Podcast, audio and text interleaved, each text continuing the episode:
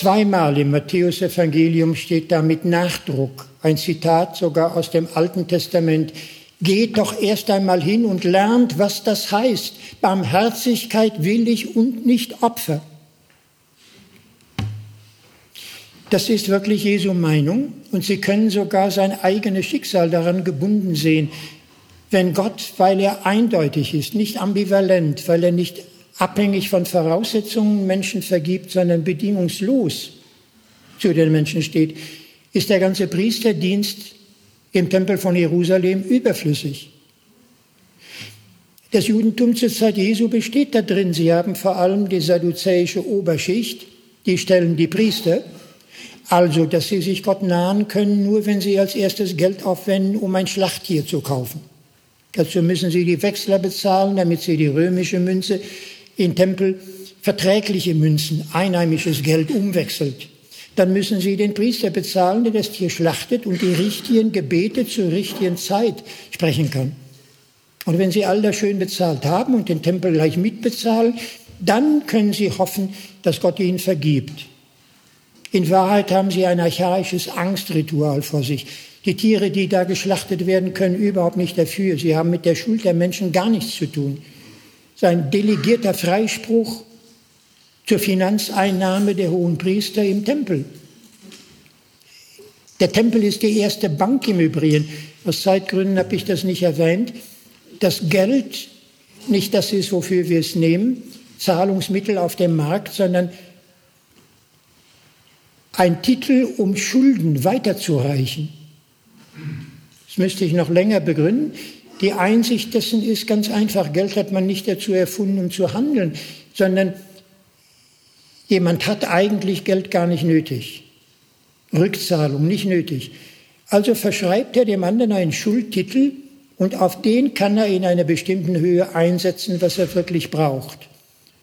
Also nehmen wir an, in der Naturalwirtschaft der andere hat zum Häuserbau jemandem ein ordentliches Stück Holz als Pfahl oder Trägerbalken ausgeliehen. Dann will er das nicht wiederhaben, das ist sinnlos, davon hat er selbst genug. Er wird einen Schuldtitel ausstellen, auf dem steht, in der Höhe des Wertes dieses Trägerbalkens bekomme ich eine Summe gesetzt, mit der ich holen kann, was ich wirklich brauche. Zwei Ziegen oder ein Esel oder irgendwas mir besser gefällt. Und so kommt Geld zustande, ein weiterzureichender Schuldtitel.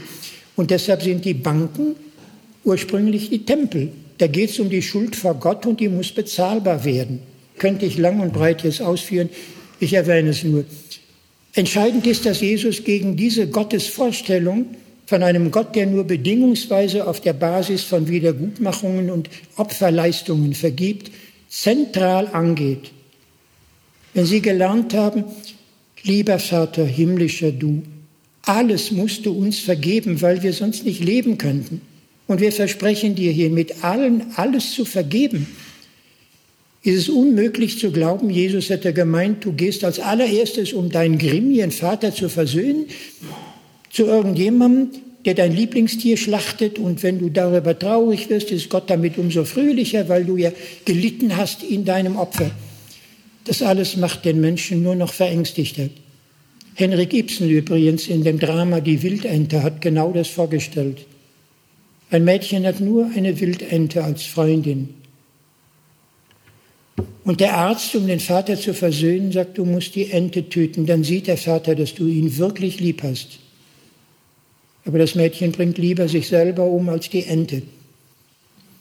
Ibsen meint als Psychologe diese ganzen Opferfantasien. Gott liebt dich, wenn du opferst, sind im Grunde ein schleichender Mord, eine Vergiftung der Seele. Und dagegen hat Jesus alles getan. Wenn Sie jemanden haben, der im Namen Gottes die Opferdienste für Gott beiseite tut, als hinderlich, schädlich, als Missweisung, ist Ihnen klar, dass ein solcher dem Tempelpersonal zentral gefährlich wird. Darauf steht wieder die Todesstrafe und das hat zu tun mit der Vergebungsbereitschaft, die Gott im Sinne Jesu zentral in unserem Lebensweg begleitend übt. Man hat Jesus nicht getötet, damit er sich opferte. Man hat ihn getötet, weil er gegen die Opfer war. So paradox ist das. Dann hatte die frühe Kirche aber das Problem, wie man den Karfreitag interpretieren kann. Wie ist es möglich, dass ein Mensch, der nur Güte in die Welt bringt, der den Himmel öffnet für alle Menschen, wie er es selbst erlebt hat, auf so grässliche Weise stirbt. Und unterm Kreuz stehen sie da. Verflucht ist, was am Holze hängt, sie haben Recht gehabt. Wie ist das möglich? Und die Soldateska, sie hat nur ihre Pflicht getan, gehorsam natürlich. Ihr müsst ihn umbringen, na klar, machen wir.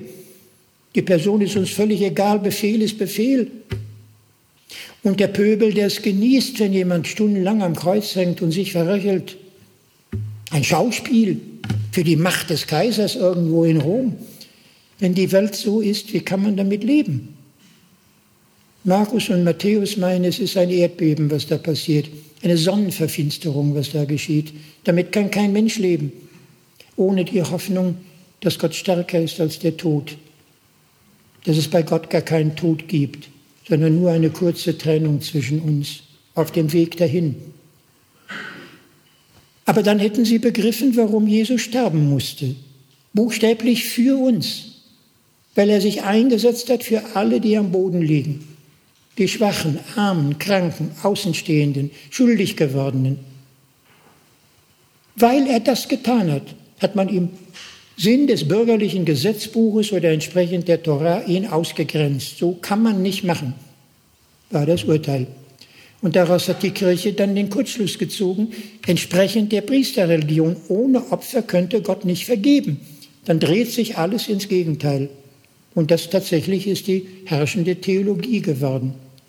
Ein Notbehelf zur Erklärung des Karfreitags statt aus der wirklichen Konfrontation der Botschaft Jesu mit den herrschenden Kreisen eine theologische Spekulation auf dem Hintergrund des Opferrituals im Alten Testament. Sie haben vielleicht noch, um das zu Ende zu bringen, im 24. Kapitel bei Lukas vor Augen den Gang Jesu nach seinem Tode mit den Jüngern unterwegs nach Emmaus. Da erklärt Jesus, dass das doch immer so war. Die Propheten haben doch genau das gesagt, musste nicht der Messias sterben. Und damit meint er, eigentlich ist der Tod der Propheten der Wahrheitsbeweis ihres Lebens. Anders war das nie. Dass sie Gott folgen könnten, ohne Schwierigkeiten mit dem bürgerlichen Durchschnitt zu bekommen, ist ganz denkunmöglich. Keiner der Propheten, die nicht gequält wurden, nehmen Sie Jeremia, den hat man in eine Zisterne geworfen und darin sollte er in der Jauche verrecken. Wäre nicht ein äthiopischer Sklave gekommen und hätte ihn da rausgeholt, Jeremia hätte das nicht mehr überlebt. Dabei die ganze Botschaft Jesu ist der neue Bund des Jeremia aus Kapitel 31. Der neue Bund geschrieben in unser Herz wird lauten Vergebung. Vergebung aller Schuld, das ist Gottes Neuanfang nach dem Untergang Jerusalems. Das ging nicht mit Jeremia zu machen, das ging nicht mit Jesus zu machen. Nur es sollte nicht immer so weitergehen, wir sollten es irgendwann begreifen. Und nicht immer nachher, wenn es zu spät ist. Ich hoffe, damit ist das mit der Opfertheologie einigermaßen klar. Dann haben Sie eine ganz andere Frage. Mit der Angst vor Gott hört das ja nie auf. Der jüngste Tag, das jüngste Gericht, was ist da los? Sie betreten eine gotische Kathedrale und Sie haben links die Engel, wie sie die Frommgläubigen und Guten in den Himmel führen, aber rechts die Bösewichter. Da sind die Taifis dran und ein riesiger Walfischrachen, in den sie alle gestoßen werden als das Inferno. Und links und rechts wird getrennt. Und das Gleichnis von Matthäus 25 wird so ausgelegt. Das Geschieden wird am Ende zwischen den Schafen und den Böcken, zwischen links und rechts. Und das wäre das letzte Wort über die Menschen. Ich denke, man muss das anders interpretieren. Was ist dann mit dem Gericht gemeint, das da gehalten wird? Ich gebe es am einfachsten wieder nach dem Modell dessen, was wirklich heilend ist unter den Menschen. Manchmal höre ich Theologen sagen, was der Trevermann da macht, ist eine billige Theologie. Das ist alles Gnade und Vergebung, das kostet alles gar nichts. Dabei steht doch in der Bibel Strafe, Gericht. Was diese Theologen missverstehen, ist, dass es kaum etwas Schwierigeres gibt, als gegen alle möglichen Lebensängste oder neurotischen Verformungen der Seele Vertrauen zu lernen in Leben dürfen, in angenommen sein, in der Erlaubnis, eine Stätte zu finden, wo man langsam in Ehrlichkeit auf sich selber hinwachsen könnte. Das kostet viel. Und so verstehe ich jetzt das jüngste Gericht, was passiert im Tode. Wir begegnen endlich der Macht, aus dessen gütigen, ihren gütigen Hände wir selber kommen. Wir lernen mit den Augen Gottes unser Leben und das Leben aller Menschen zu sehen und zu verstehen. Mit der reinen Liebe können wir plötzlich unser Leben begreifen. Und dann scheint es mir, ich gehe jetzt mal von mir aus hochwahrscheinlich, dass uns das sehr wehtut.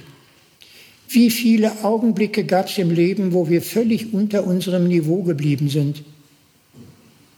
Wir hatten keine Zeit, na ja, schön. Aber dann fehlten wir jemandem, der uns dringend gebraucht hätte. Und wir haben nicht einmal eine Ahnung, was aus unserem Fehler gefehlt zu haben für den anderen wurde. Lesen Sie Tolstois Auferstehung und Sie finden, dass plötzlich im Gerichtssaal jemand eine Frau als angeklagte Prostituierte wiederfindet, die das Opfer einer wollüstigen Osternacht war. Und er ist die Schuld für ihren Untergang gewesen. Wie macht man sowas wieder gut? Möglicherweise, wenn es viel zu spät ist. Das durchzuarbeiten unter den Augen Gottes ist, wenn Sie so wollen, eine erweiterte Form von Regeneration und Hinwachsen zur Selbstidentität, Psychotherapie unter den Händen Gottes, geboren in Vertrauen, im Abstreifen der Angst, im Verschwinden der Ausreden, in der Fähigkeit, zu allem wirklich zu stehen und daran zu reifen. Es stagniert nicht in der Perpetuation von Vorwürfen, es reift in der Erkenntnis, so war ich damals leider wirklich, zu dem Willen, es auszugleichen untereinander. Und dann ist auch die Erkenntnis, wir haben niemals nur alleine gelebt, wir waren zusammen. Stare Susima hat völlig recht. Der andere war nie schuldig, ohne dass wir mitbeteiligt waren. Und umgekehrt genauso unsere Schuld hat natürlich auch ihren sozialen Hintergrund. Und so wächst zusammen, was sonst sich trennen würde. Dann müssen Sie sich nochmal das Gericht in Matthäus 25 anschauen. Da wird ja nicht gefragt, wie fromm warst du, wie oft hast du gebetet, warst du in der richtigen Kirche, hast du die kirchliche Dogmatik auf die Schnur gebracht. Die Frage ist, ich war fremd. Und wo warst du? Unsere Antwort heute war, ich war bei denen, die wollten, dass du da bleibst, wo du bist und merkst, dass du hier nicht hergehörst. Neue Überschrift in der Hamburger Zeitung, die ich schon zitiere. Es droht eine neue Flüchtlingswelle. Oh Gott, oh Gott, wir müssen eingreifen in den Syrienkrieg, weil sonst vier Millionen Flüchtlinge aus der Türkei öffnen die Schleuse, kommen alle nach Europa. Du bist fremd, dann lassen wir dich lieber im Mittelmeer saufen, wir lassen Frontex ran damit du gar nicht erst herkommst. Und dann haben wir Gesetze, wir haben das Schengen-Abkommen. Wenn du schon auf Samos sitzt, da kannst du lange bleiben, komm nur nicht nach Deutschland. Das war, als ich ein Fremder war. Das sind die Prüffragen Jesu. Die sind nicht zum Verurteilen, aber mal um helle zu werden, was wirklich gemeint sein kann mit unserem Leben. Ich war gefangen wegen Schuld. Und wo waren wir jetzt? Wen hast du besucht in seiner äußeren und inneren Gefangenschaft? Das sind jetzt lauter solche Fragen, die wir uns stellen müssen, wenn es wesentlich wird und wenn wir der Liebe begegnen, die möchte, dass wir sind. So verstehe ich das jüngste Gericht. Es ist nicht zum Festschreiben von Schuld, es ist ein Reifen hinein in die Liebe Gottes. Dann muss ich ehrlicherweise noch sagen, das ist der Standpunkt, für den man Origenes im dritten Jahrhundert verurteilt hat. 100 Jahre später noch. Er hat die Lehre von der Versöhnung aller aufgestellt. Er konnte nicht glauben, dass vor Gott jemand in Ewigkeit verurteilt würde. Es vereinbart sich nicht mit der Liebe Gottes, meinte Origenes, einer meiner großen Freunde in der Patristik. Das war eine Irrlehre. Gott ist gerecht, Gott wird strafen, Gott in Ewigkeit. Ich behaupte, das ist einer der Gründe, warum das Christentum nicht mehr geglaubt wird. Friedrich Nietzsche konnte das sagen um 1875. Das wird dem Christentum in Ewigkeit nicht vergeben werden, weil es nötig fand, noch das Sterbelager in eine Folterkammer zu verwandeln, mit der Idee, wenn du jetzt stirbst und trittst vor Gottes Thron, da gnade dir Gott. Was für ein Christentum. Derselbe Nietzsche konnte sagen, jetzt erfindet mir doch eine Gerechtigkeit, die keine Strafe kennt. Das wäre mit Gott zu vereinbaren. Einer der ärgsten Antichristen konnte richtig Jesus wiedergeben, wie man ihn hätte verstehen können, aber dann haben wir die Kirche dagegen stehend. Was ist mit unserer Freiheit? Jetzt können wir vor allem die Neurologen ranlassen. Als Naturwissenschaftler gibt es für sie keine Freiheit. Freiheit ist keine Kategorie der Naturwissenschaften. Also können Neurologen zu unserem Erstaunen gar nicht anders sagen, als wir sehen keine Freiheit. In keiner Magnetresonanztomographie sehen wir irgendwas von Freiheit, ganz im Gegenteil. Wir sehen, dass im prämotorischen Kortex die Entscheidungen schon gefallen sind, ehe wir sie bewusst wahrnehmen. Wir glauben uns die Freiheit, aber sie existiert natürlich nicht. Dann kommen die Philosophen und sagen, das kann man interpretieren, das muss so streng nicht gemeint sein. Und die Juristen sagen, das ist ein Standpunkt, der die ganze bürgerliche Form des Zusammenlebens sprengt. Wenn Menschen nicht mehr dafür können, für das, was sie machen, wo kommen wir denn dann hin? Ich gebe es mal so wieder, dass es eine Lösung wäre und vereinfacht. Gibt es kein Methodenproblem zwischen Philosophie, Immanuel Kant, dem deutschen Idealismus, der Neurologen, Biologen, den Milieutheoretikern. Sigmund Freud konnte mal um 1910 schreiben, wir sollten den Begriff der Freiheit als eine zu stolze Vokabel vom Mast holen und ersetzen durch den Begriff Determination. Klingt ganz furchtbar, ist aber sehr nett gemeint. Freud wollte sagen, wenn wir die Menschen einfach mit dem Etikett Freiheit versehen, ist alles, was sie falsch machen, sofort im Status des Vorwurfs. Er hat dazugekonnt. Er wusste, was gut und böse ist. Er hat eine freie Entscheidung. Er hat es trotzdem getan schuldig. So einfach. Wir haben gar nicht nötig, uns zu kümmern, was in ihm vor sich geht, welche Motive ihn geleitet haben. Muss uns nicht interessieren, weil die Freiheit abstrakt seine Verantwortung markiert. Nun ist es aber gerade umgekehrt. Freud wollte, dass uns das sogenannte Fehlverhalten des anderen erscheint als Not des anderen, die wir zu lindern aufgerufen wären, eine gewissermaßen ärztliche Betrachtung. Die Kausalität, die ein Arzt bei Ihnen feststellt, ist ja nicht, dass er Sie als Patienten abschreibt, sondern es ist die Einleitung dafür, der Not, an der Sie leiden, gerecht zu werden. Und das wäre jetzt im Psychischen ganz genauso. Wir verurteilen nicht, wir versuchen zu verstehen. Das Entscheidende ist, wir können jetzt nicht mehr mit rein kausalen Begriffen arbeiten, denn die sind alle objektivierend. Verstehen ist was anderes als erklären. Verstehen bedeutet, wir versetzen uns in den anderen hinein, sehen die Welt mit seinen Augen und begreifen dann die Zusammenhänge, unter denen er gehandelt hat. Und jetzt mache ich es ganz kurz. Ein Mensch, der mit sich nicht identisch ist, kann nicht frei genannt werden. Ist keine Frage des MRT, sondern der Identität. Das ist ungefähr so, wie wenn Sie mit dem Auto fahren, aber das rechte Vorderrad ist in der Aufhängung verbogen.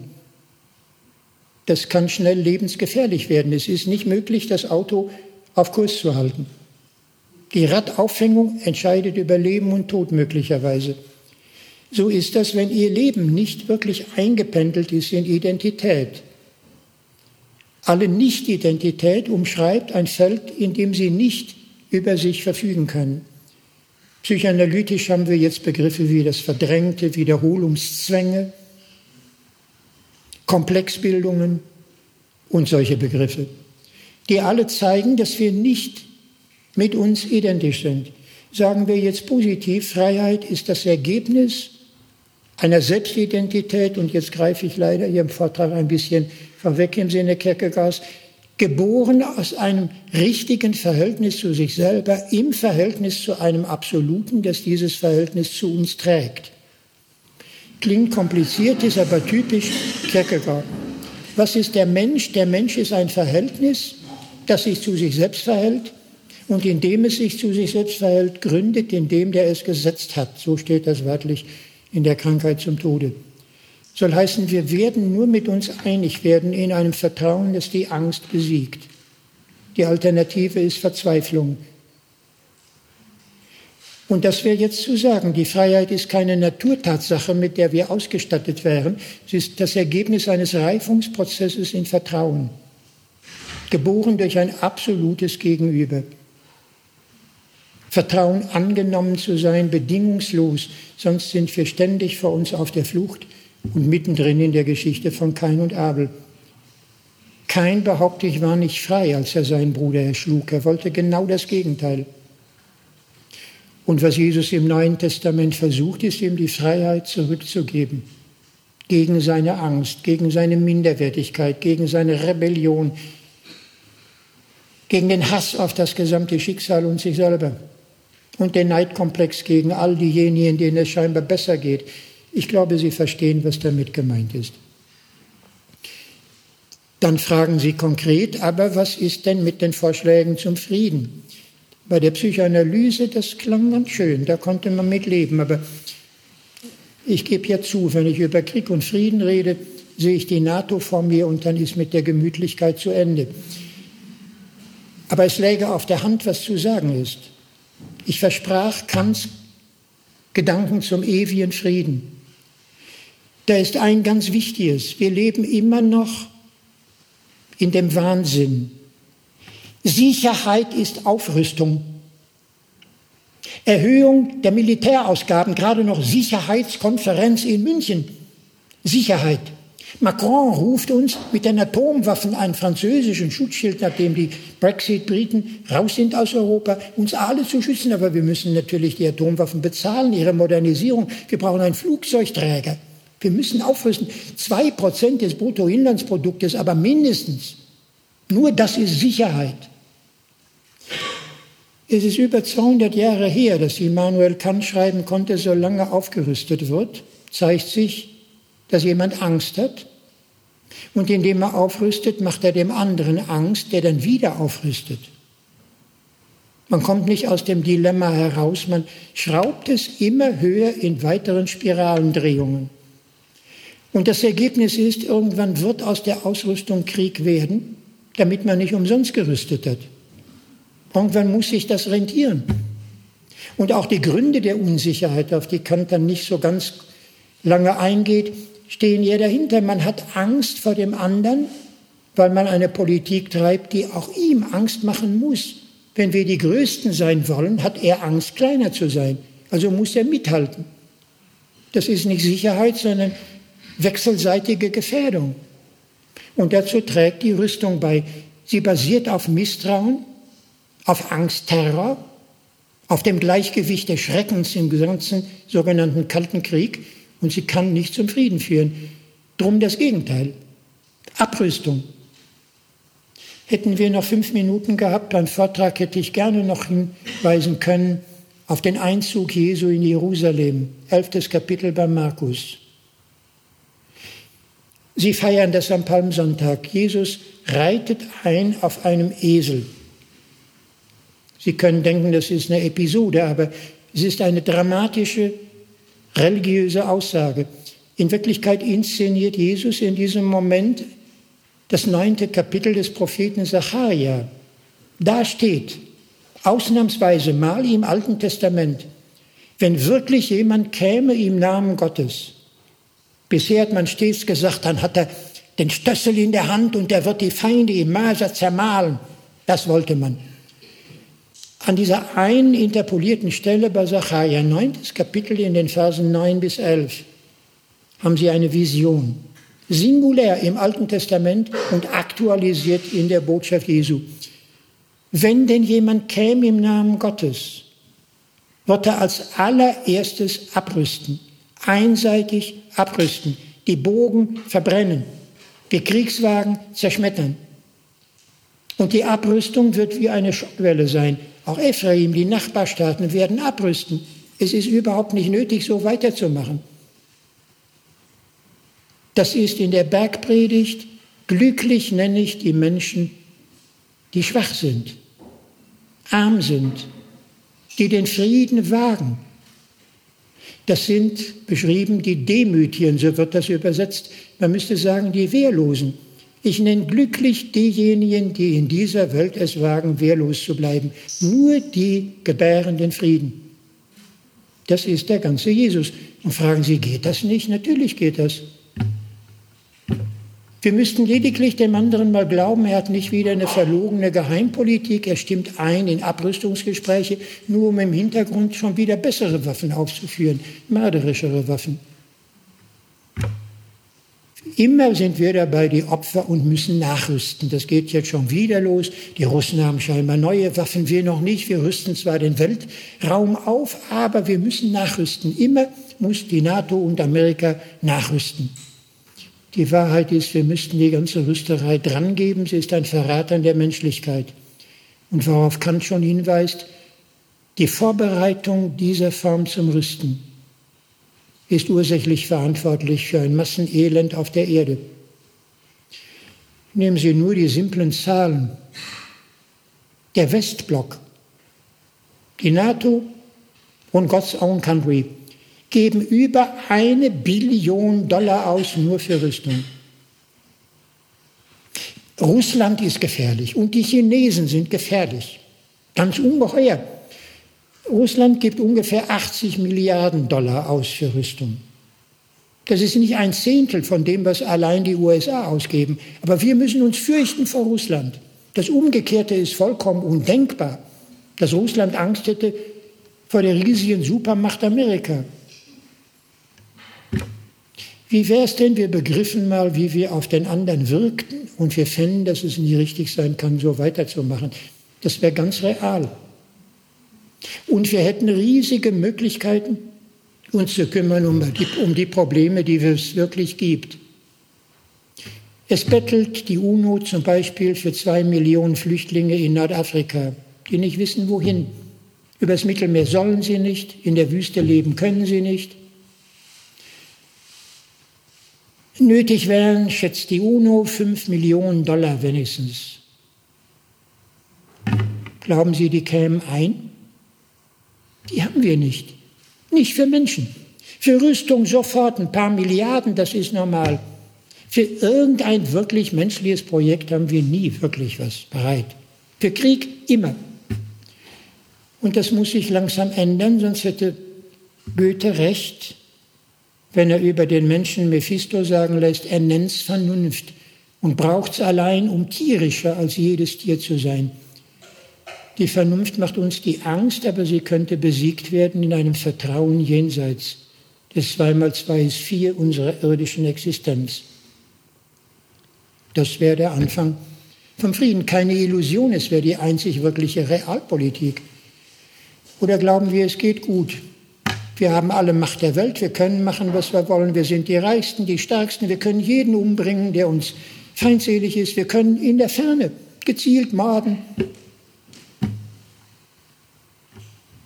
und sind im Recht natürlich. Der Getötete hätte ja einen Anschlag verüben können. Es war präemptive Notwehr also, dass wir ihn getötet haben. Es ist wie im Wilden Westen. Der Nachbar gefällt uns nicht. Wir haben ihn geärgert, er könnte uns gefährlich werden, also bringen wir ihn um. Präemptive Notwehr. Und dann müssen wir die Waffen haben, mit denen das geht. Ich veralber jetzt das, was ganz normale Taktik ist in politischen Gesprächen. Und wir müssten die gesamte Politik, wir müssten den Staat von der Logik der Angst erlösen, um bei der Botschaft Jesu anzufangen. Nichts weniger hat der Mann aus Nazareth gewollt. Was macht dabei die Kirche? Das wüsste ich auch mal gerne. Mit ihr habe ich ein Hühnchen zu rupfen, weil 1955, als die Bundeswehr eingeführt wurde und ich gerade 15 Jahre alt war, Papst Pius XII. in der Weihnachtsbotschaft erklären konnte, dass kein Katholik das Recht hat, im Falle eines ungerechten Angriffs sich auf sein Gewissen zu berufen und den Wehrdienst zu verweigern. Das war der Grund, weswegen die Adenauer CDU ihr Gesetz für die Aufrüstung im Diktat der Amerikaner und den NATO-Beitrag 1955 im Parlament durchgesetzt hat. Es war eine lange Diskussion damals ob es denn so etwas wie eine Wehrdienstverweigerung aus Gewissensgründen überhaupt geben darf. Die CDU war strikt dagegen. Und ich war sehr gespannt, komme ich jetzt bald ins Gefängnis, wenn ich 18 bin, oder wie wird das mit mir weitergehen? Ich war ganz sicher der Auffassung, der Papst hat kein Recht, so zu reden. Und ich werde nie lernen, wie man Menschen tötet. Ganz sicher nicht auf Befehl. Wenn mir die Nerven durchgehen, mag das anders sein, aber auf Befehl, kaltblütig, ganz sicher nicht. Damals hatten wir einen CDU-Abgeordneten, der zufällig mal Theologie studiert hat, Peter Nellen aus Münster der hatte nötig, im Deutschen Bundestag zu sagen, die Jesuiten, die man eingeladen hatte, Pater Gundmann und andere, haben völlig recht, so denkt der Papst. Das ist die Meinung der katholischen Kirche. Nie würden die Jesuiten etwas sagen, das nicht offizielle Lehrmeinung wäre. Nur, die katholische Kirche sagt auch, dass man dem irrigen Gewissen folgen muss. Wird ein bisschen kompliziert. Beim Inquisitionsprozess setzt man Jan Hus auf den Scheiterhaufen und verbrennt ihn bei lebendigem Leibe. Das tut die Kirche und spricht, wir übergeben deine Seele dem Satan. Und Jan Hus 1415 erklärt, und ich übergebe sie Christus. Dann meint die gleiche Kirche, das muss er, weil ihm das sein Gewissen sagt. Aber wir, die Kirche, müssen ihn umbringen, weil uns das die Dogmatik sagt. Mit dieser haarsträubenden Logik bekam Peter Nellen hin, ein paar CDU-Abgeordnete davon zu überzeugen, dass man dem Wehrdienst aus Gewissensgründen widersprechen können müsste. Und dann haben wir eines der wichtigsten Gesetze bekommen in der Legislaturperiode der Bundesrepublik West, das überhaupt zustande kam. Gewissensanspruch gegen Staatsgehorsam. Der katholischen Kirche habe ich das nie nachgesehen, vor allem weil 1963 im Zweiten Vatikanum dieselben Theologen, die vorher noch sagten, der Papst hat recht, keine Gewissensentscheidung, Wehrdienst muss sein, erklären konnten, nach der Kuba-Krise, die Frage von Krieg und Frieden ist so komplex, dass man nicht mit Ja und Nein antworten kann. Es gibt Leute, die leisten einen Friedensdienst, denken Sie an, ohne Waffen, das ist möglich. Und andere leisten Friedensdienst mit Waffen. Das muss man glauben. Die einen aber ohne Waffen sind der eschatologische Vortrab, die bereiten vor die Zukunft, die wir wünschen. Und also haben wir jetzt eine komplementäre Situation zwischen Ja und Nein und das muss sich irgendwie dynamisch entwickeln. Das Schlimme war, dass die Theologen jetzt so redeten, weil es nicht mehr verboten war. Bis dahin stand in den Regalen ihrer Universitätsbibliotheken alles genauso wie vorher. Nur die Erlaubnis hatten sie plötzlich ein bisschen mehr selber zu denken und dann taten sie es. Vorher war es anders befohlen und dann taten sie es eben nicht. Und man zeigte nicht den Wahrheitswillen der Kirche, sondern die Angst der Kirchenangestellten. Und ich behaupte, das hat bis heute sich nicht geändert. Es könnte sich ändern, wenn die Kirche, die wir gerade haben, ich spreche mal von der katholischen, sich identifizieren würde oder den Mut besäße, den Papst Franziskus versucht vorzuleben. Bisher war das immer doppelbödig. Der Papst natürlich war für den Frieden, aber seine Militärbischöfe waren für die Ortsmilitärmacht. Der Irrsinn hat bis heute nicht aufgehört. Wir haben im Offiziersrang Militärgeistliche bezahlt von Steuerzahlern, jenseits aller Konfessionszugehörigkeit. Selbst der Messwein, den die da vertrinken, wird von Steuerzahlern, die möglicherweise atheistisch sind, gesponsert. Das ist ein Modell, das mit keinem Christentum vereinbar scheint. Aber es ist immer doppelbödig. Der Papst im Allgemeinen ist für den Frieden, aber am Ort natürlich müssen die Geistlichen den Soldaten im Gefechtsfeld Mut machen. Messen feiern, Opfergottesdienste feiern, der Gefallenen gedenken, lauter heilige Handlungen. Die Wahrheit wäre zu sagen, dass Papst Franziskus, soweit ich ihn verstehe, dieses Double Speak endlich ändern möchte. Das Erste, was er getan hat, kaum dass er Papst war, Sie erinnern sich vielleicht, war es Lampedusa zu besuchen, die Flüchtlinge im Mittelmeer. Die erste heilige Handlung eines neuen Papstes war zu erinnern, ich war fremd, sitzt auf Lampedusa und wir haben ein christliches Europa, jedenfalls nennt sich das so. Und was wird es jetzt machen? Was sollte es machen? So hat der Papst nicht geredet, aber er hat es durch sein Verhalten angemahnt. Inzwischen geht das viel rabiater los. Vor ein paar Wochen hat er erklärt, der Gebrauch jeder Atomwaffe ist ein Massenmord.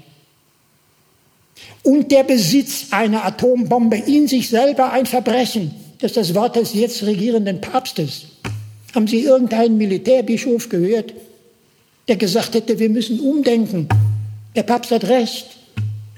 Schluss ist. Büchel abschaffen, Atomwaffen von Deutschland raus, Rammstein kündigen. Haben Sie in der Kirche irgend so was schon mal gehört? Ich habe beim Friedensmarsch in München zur Sicherheitskonferenz, bei Rammstein gegen die Drohnenmorde, noch nie gesehen, dass irgendein Geistlicher erschienen wäre, der qua seines Amtes auf Seiten der Friedensdemonstranten irgendein Wort hätte verlautbaren können. Aber mit Linken geht das immer. Vielleicht war ja Jesus mit seiner Friedenspolitik der Welt so weit voraus, dass man bei den Gegnern der heutigen bürgerlichen Welt seine Verwandten findet und nicht mehr bei den Insassen des Herkömmlichen. Wir müssten wirklich umdenken. Und dann könnte ich mir eine Kirche vorstellen, die im Sinne Jesu eine Group der Zukunft wäre. Sie müsste sich aber endlich ernst nehmen. Sie dürfte nicht schielen, ist das modern, ist das hörbar, ist das Mainstream, in den Medien können wir so reden, dass man auch noch Mehrheiten dafür findet. Sie sollte schlicht und einfach sagen, so hat Christus das gemeint, so sagen wir es und so viel an uns liegt, tun wir es. So eine Kirche könnten wir gebrauchen. Sie hat über eine Milliarde Anhänger alleine, die römisch-katholische Kirche. Sie ist die einzige internationale Bewegung in dieser Größenordnung. Wenn das zusammengestanden würde mit den Impulsen, die neuerdings sogar im Vatikan gegeben wäre, hätten wir mit der Kirche eine Menge Möglichkeiten. Nun aber haben wir die Kirche, wie sie real existiert, und dann scheint das alles irgendwie schwierig zu sein. Es ist so viel wie fast wie beim real existierenden Sozialismus. Die Idee wäre wunderbar, wenn sie nur real werden könnte. Und dazu, auf dem Weg dahin, wären wir, die wir uns Christen nennen, sehr heilsam, die Kirche mal ein wenig flott zu kriegen. Vor uns müsst ihr nicht Angst haben, auf dem Weg, wenn ihr Jesus folgt, könnten wir denken. Und hätten eine Menge Punkte. Das Strafrecht könnten wir ändern, die Bundeswehr könnten wir abschaffen, die Rüstungspolitik ändern, die Wirtschaftspolitik ändern, den Zins abschaffen. Oh, da wäre eine Menge möglich. Lauter schwierige Dinge, wo sie zum Außenseiter werden. Auch das hat Kierkegaard mal gesagt. Das Dasein ist hörsam, schreibt er.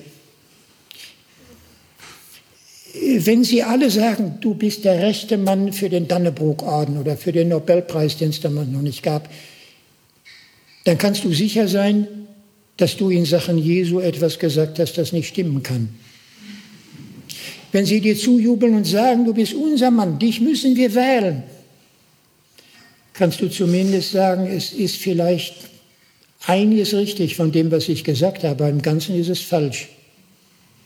Hingegen, wenn sie dir sagen, den Kerl soll man ans Kreuz schlagen, weg mit ihm, raus mit ihm, ein Scheusal, ein Irrlehrer, ein Gotteslästerer, ein Antimoses, ein Anarchist,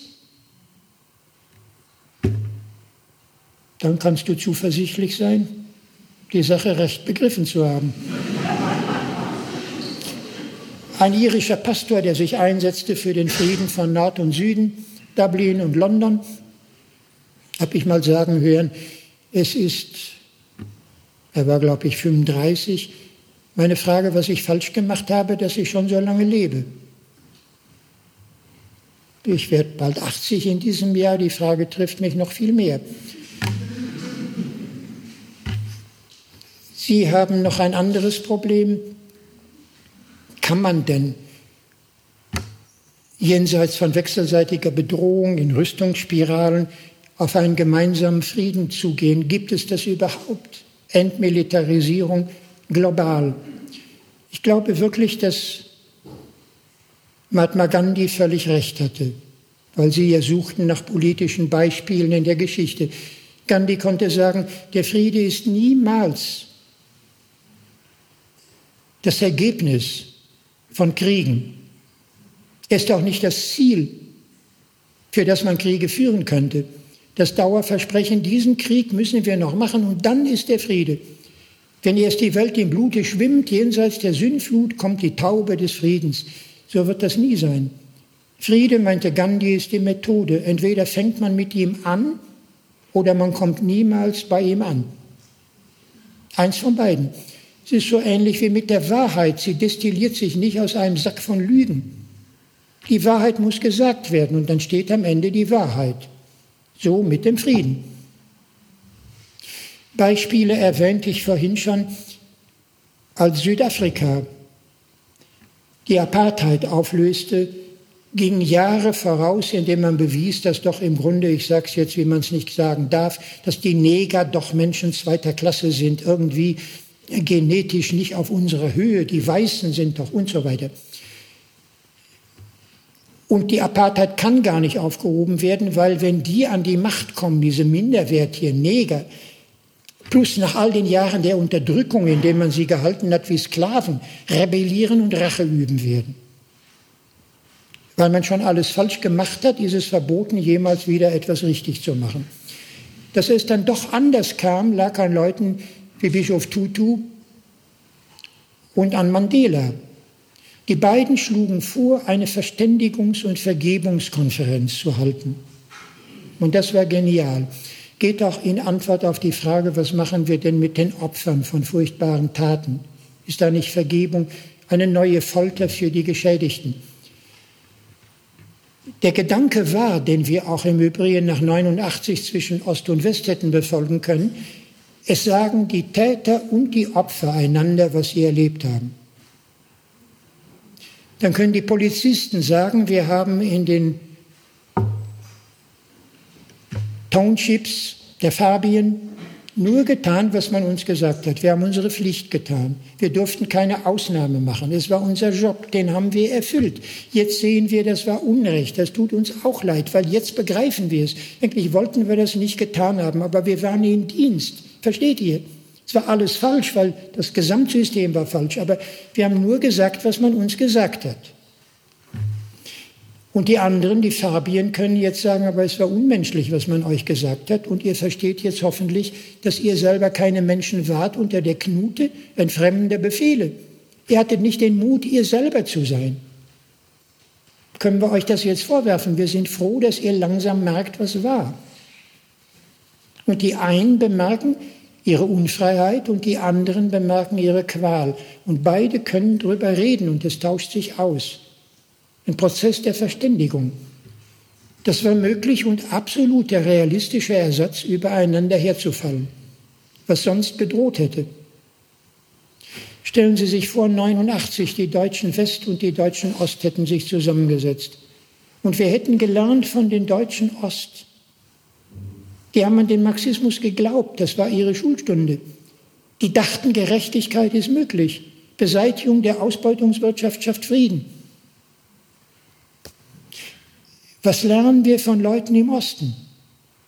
Dass wir keine Adelsherrschaft mehr haben, dass wir die Junker abschaffen, dass wir das Privateigentum abschaffen, dass Mieten bezahlbar sind, dass jeder seine Zeitung zum Lesen kriegt, die Kinder in die Kindergarten kommen.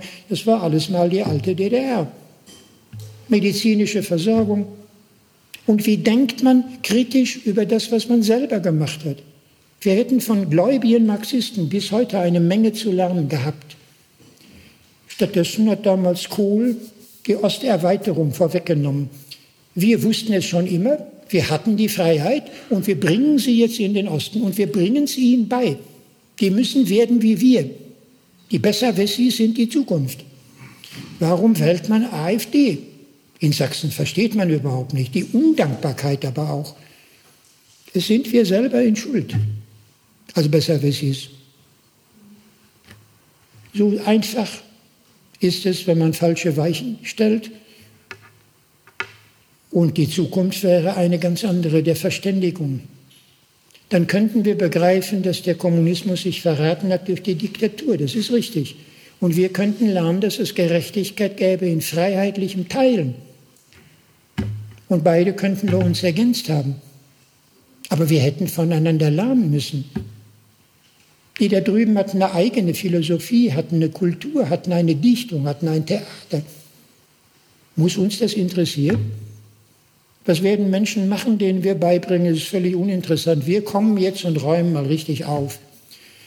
Jetzt haben Sie in Dresden Wohnungsfirmen, die unbezahlbar sind und die Leute wissen nicht wohin. So könnte ich dranbleiben. Sie verstehen, in welche Richtung das geht. Die ältesten Beispiele, wie Frieden geschichtlich sei, finden Sie in der Tradition des Daoismus. Das ist eine Religion im alten China. Da im Dao De Jing finden Sie aus dem Munde Lao Tses, man nimmt heute an, um 300 vor Christus spielt das, Worte wie überall, wo Heere lagern, verdorrt die Welt. Einen Sieg auf dem Schlachtfeld sollte man begehen als eine Trauerfeier. 300 vor Christus im alten China. Dann schauen Sie, wie man 1991 nach dem Desert Storm 200.000 tote Iraker mindestens, sechs Wochen lang Konfetti-Paraden hatte zwischen New York City und Los Angeles. Wir hatten gesiegt. Wir haben mit 51 Staaten ein dritte Weltland kaputt gebombt. Und dann noch bis 2003 eine Embargo-Politik getrieben, dass man 1998 schon Madeleine Albright fragte, ob ihr der Tod von 500.000 Kindern die Embargo-Politik wert sei. Und wissen Sie, was die Außenministerin der USA zur Antwort gibt? Yes, Sir. Wenn das die Politik ist, haben Sie den Grund, warum man Amerika hasst im Nahen Osten. Natürlich. 500.000 Kinder, yes, Sir, wenn wir Recht haben, haben wir Recht. Na klar. Das alles hat uns nie interessiert, müsste es aber auf dem Weg zum Frieden unbedingt. Und dann müssten wir sagen, wenn ihr schon gesiegt hättet auf dem Schlachtfeld mit 200.000 Toten, lernt das zu bedauern, so darf es nie mehr wiederkommen. Werft euch nicht in die Brust und macht Parademarsch daraus. Das ist nicht euer Triumph, das ist eure Schande. Das wusste Lao Tse 300 Jahre vor Christus. Und dann gibt es im Schrifttum des Daoismus, bei Liezi, Zhuangzi, wie sie heißen, eine ganze Fülle von Beispielen, wie Regierende im alten China, bedroht von einer anderen Gruppe, lieber ihr Terrain verlassen und woanders hinziehen, als sich im Kampf darum zu streiten, wem es gehören soll. Als Beispiel, wie es zu machen wäre. Und man darf denken, das ist geschichtlich wirklich so gewesen.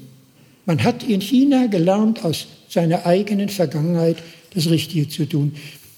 Leider ist die Politik Chinas ab dem 5. Jahrhundert vor Christus dem Konfuzianismus gefolgt. Das ist die Staatsreligion geblieben bis zu Kuomintang im 20. Jahrhundert.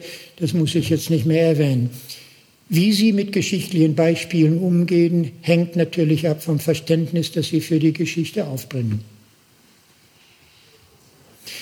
Die letzte Frage noch, was ist es mit den Opfern?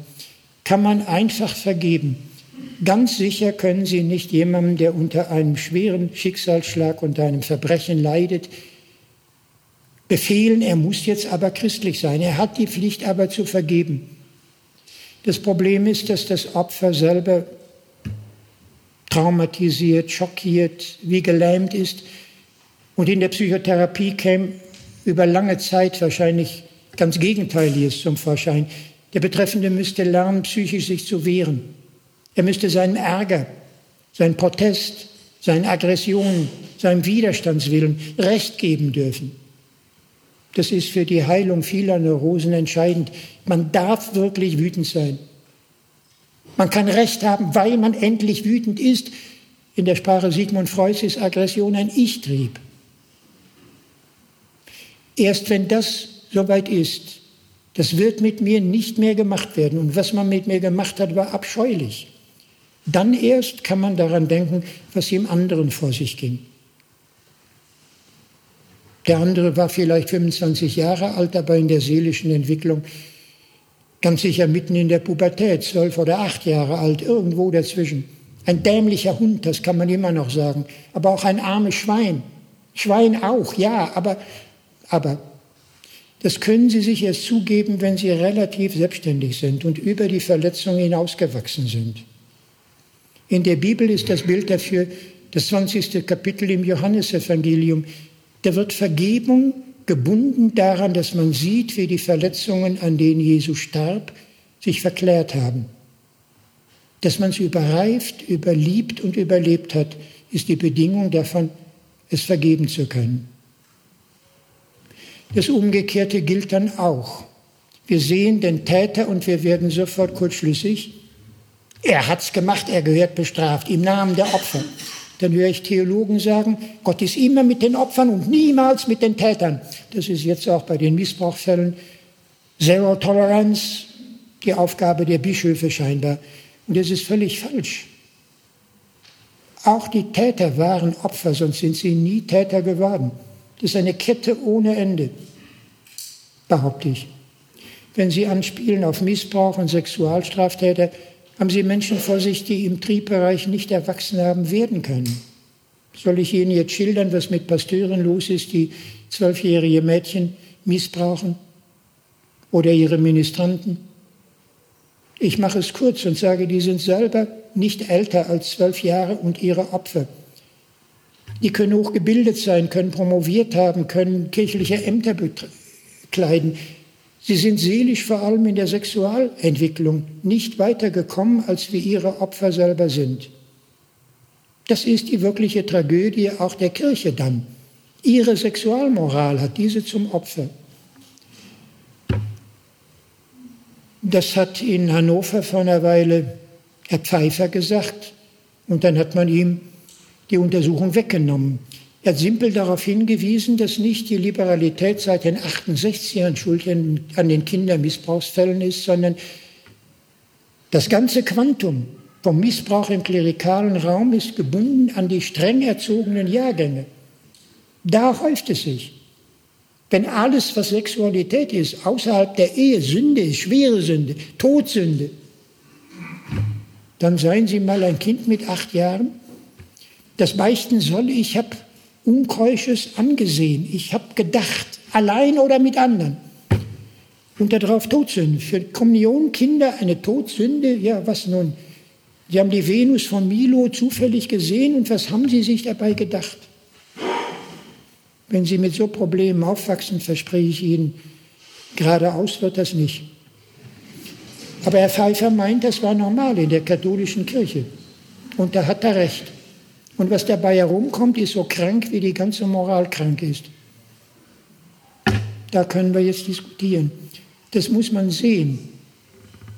Da ich gerade drei Bände schreibe über Christentum und Strafrecht, ende ich es mal damit. Die Kirche hat eigentlich, indem sie ihre Missbrauchsfälle nicht der Staatsanwaltschaft mitgeteilt hat, natürlich sich selber geschützt auf Kosten der Opfer. Daran ist gar nichts zu deuteln. Dennoch, im Prinzip hätte sie recht, wenn sie das ganze Strafen im Sinne Jesu beseitigen würde. Das konnte Augustinus mal schreiben. Wenn etwas geschehen ist, nicht in der Öffentlichkeit, dann sollte die Straftat auch nicht in der Öffentlichkeit verhandelt werden. Du denkst, ich schaffe jetzt einen Raum des Unrechts, ganz im Gegenteil. Ich gehe mit dem Unrechttäter zu Gott. Und ich will nicht strafen, nicht anklagen, sondern heilen. Wenn die Kirche sich das gedacht hätte im Umgang mit ihren Klerikern, müsste sie es als Prinzip erweitern für alle straffällig gewordenen und das ganze Strafrecht ändern im Sinne Jesu. Dann hätte sie recht nur um sich selber zu schützen und um jetzt wieder die schuldig gewordenen doppelt zu bestrafen, hat sie beide Male Unrecht. Ich hoffe, dass das in dem Tempo einigermaßen verständlich wird. Dass es riskant ist, so zu denken, gebe ich Ihnen gerne zu, aber dass es menschlich wahrhaftig ist, behaupte ich gleichermaßen. Vorträge sind nicht dazu da, das Denken abzuschaffen, sondern anzueifern, und das wünsche ich herzlich im Fortgang der Tagung. Dankeschön.